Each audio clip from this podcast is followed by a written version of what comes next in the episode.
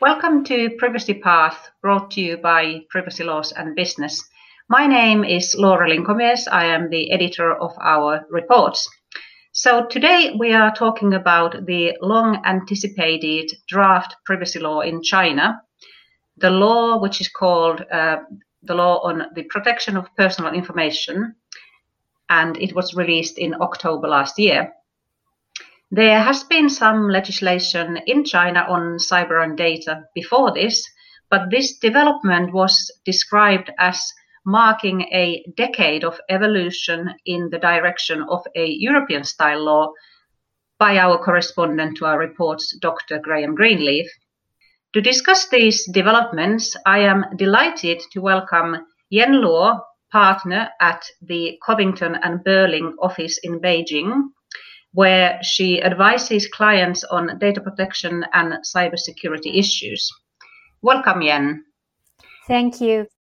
Would you join Professor Greenleaf in this assessment? Yes, yes, I do. Um, so um, I think for the most part that you know uh, this draft law, uh, if it is adopted, uh, will change the privacy landscape in China. So I do think this is an important development. And um, in practical terms, what will it mean for companies doing business with China? Well, uh, I think the we, we, we want to say start with uh, several of the highlights of this draft law. So so I think it will be it will mean a lot uh, both for companies that have operations in China uh, that collects uh, you know personal data uh, in China, but also some of the um, companies or organizations that previously, um, you know, hasn't thought about, uh, you know, Chinese privacy law. So I'll explain that in a minute. Um, so, um, so we wanted to start that the first highlight of this law is actually it extends the uh, territory reach to the data processing activities conducted outside of China. Um, so, uh, provided that the purpose of the processing is to provide products or services to individuals in China, and secondly, or to a- analyze or assess, quote unquote, uh, the behavior of individuals in China.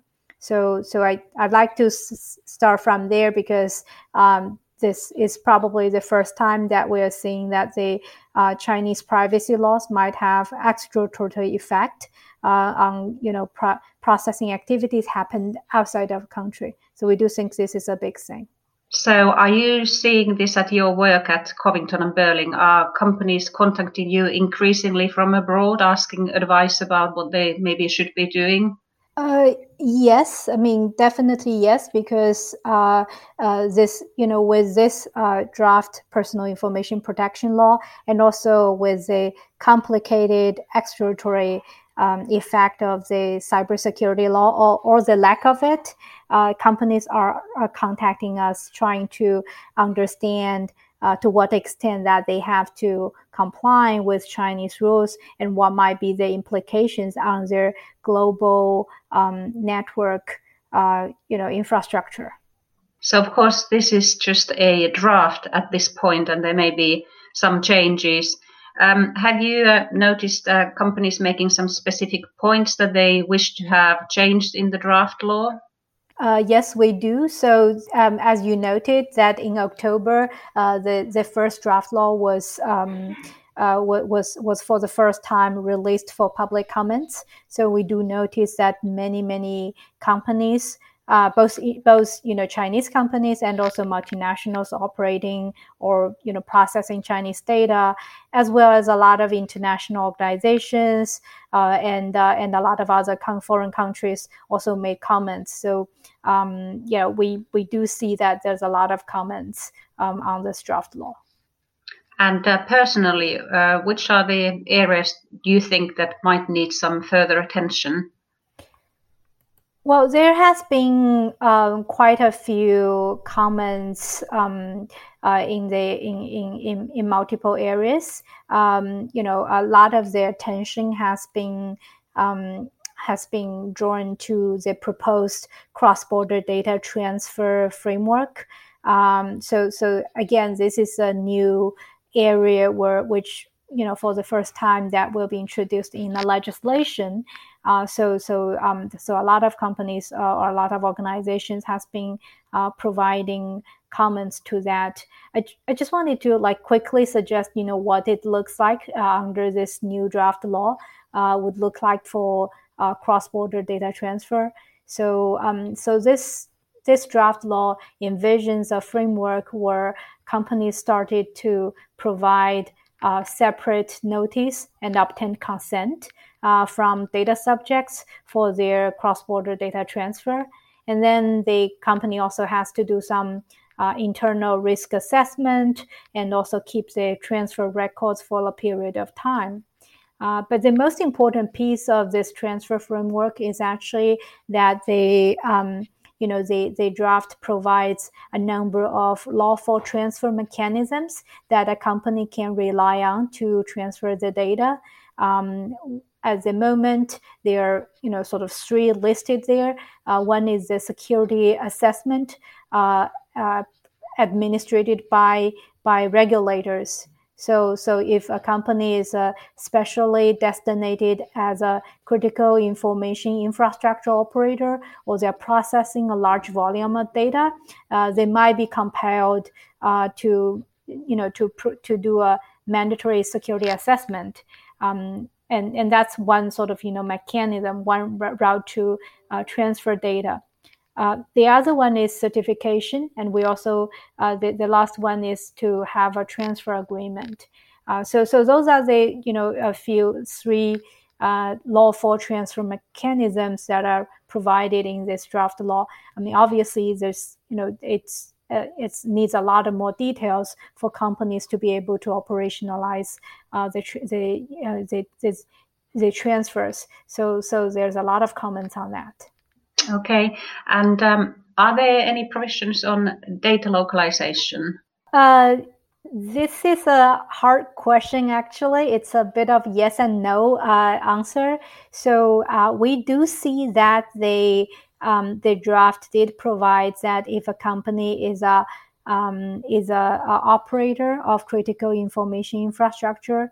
Uh, again, this is a concept that is borrowed from the cybersecurity law, which essentially means that you know those companies operating infrastructure that is critical for China's national security. So, so for those companies, uh, yes, there's a data localization requirements, um, and also for companies that has processing quote unquote large uh, volume of personal data. So, you know, they are you know um, potentially data localization requirements, but we don't see that the door is completely shut for those companies, even they have special destination, um, because they can still transfer data out of China after security assessment.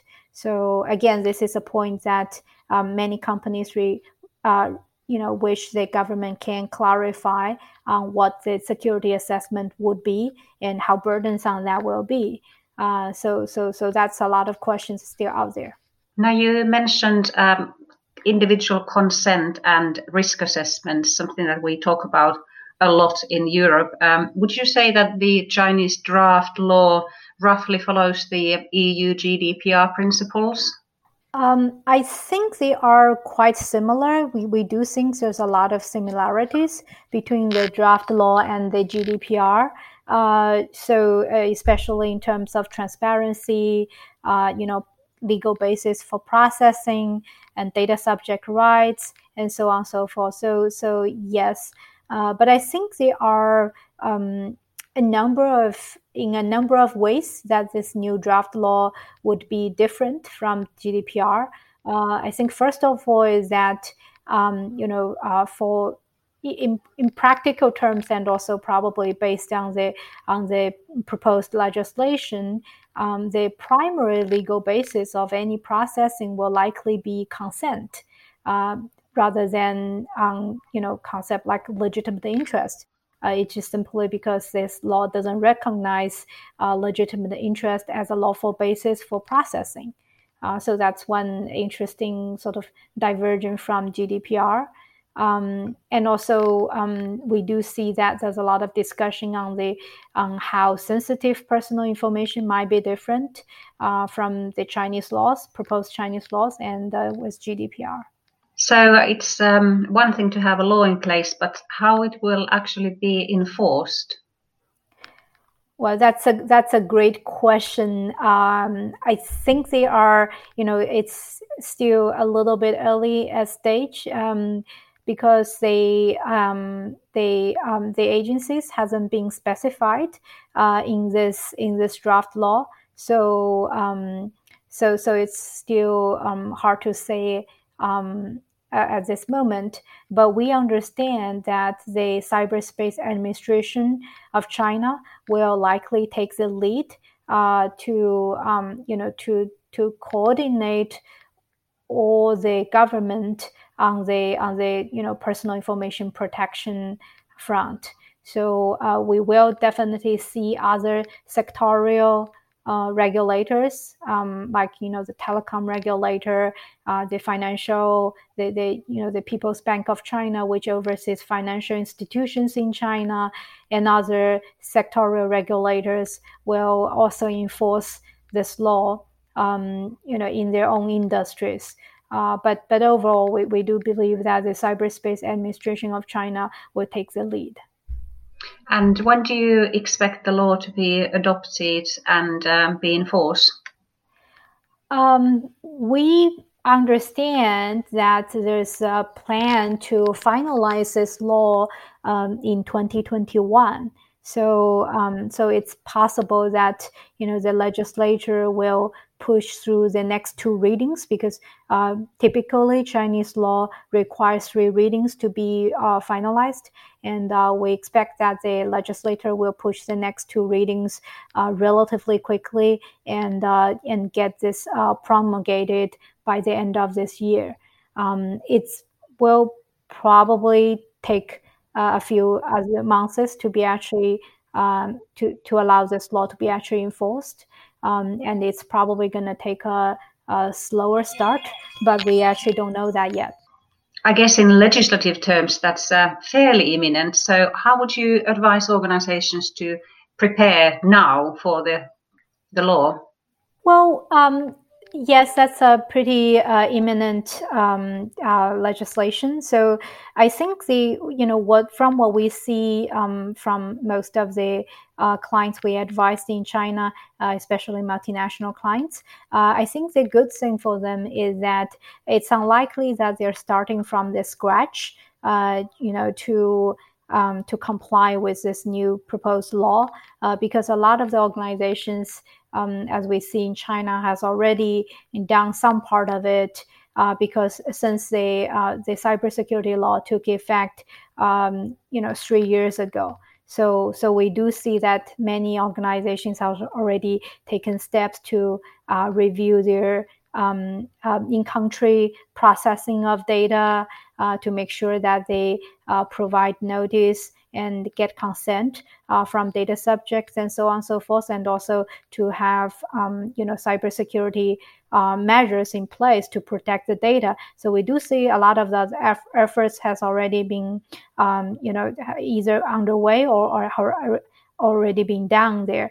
Um, I think the, um, the, the hard part will be that uh, this will be the first time that uh, we will um, you know, they um, a lot of the organizations will consider uh, cross-border data transfer strategies under this new uh, proposed law. So, um, so we wanted to say that uh, because at the moment we don't see that the, there's uh, you know hard stop uh, from any Chinese laws to um, to stop transfer of data for for most of the purpose, except in several um, you know very specified um, um, uh, sectors. Uh, but other than that, uh, companies usually can freely transfer the data uh, for their, you know, for example, for HR purpose, uh, for their normal business, um, um, and use that's all fine. Uh, but but with this new law, um, you know, all the organizations will have to have a hard look of their cross-border data transfer strategies out of China. Looking at the other side of the coin, what's the level of public awareness of data protection and privacy in, in China now? Do you think people will use their data protection rights? Yeah, that's that's a great question. Um, I think yes. I mean, definitely, we are seeing a growing concern of uh, privacy protection in China. Uh, we actually see more individuals filing civil suits against entities that are, you know, um, you know, allegedly um, illegally processing their personal information, uh, including, for example, um, you know, some um, uh, some individuals suing the suing the parks or zoos for using uh, you know facial recognition software to collect um, their you know facial data and processing their facial data and so on and so forth. So um, yes, we do think there's a growing concern of privacy protection in China. Um, but but interestingly, until now, we haven't seen, for example, many people exercise their right, such as you know requesting, you know, sending data subject right um, request to companies and requesting, for example, copies of their data or requesting delete of their data. So that hasn't really picked up um, yet.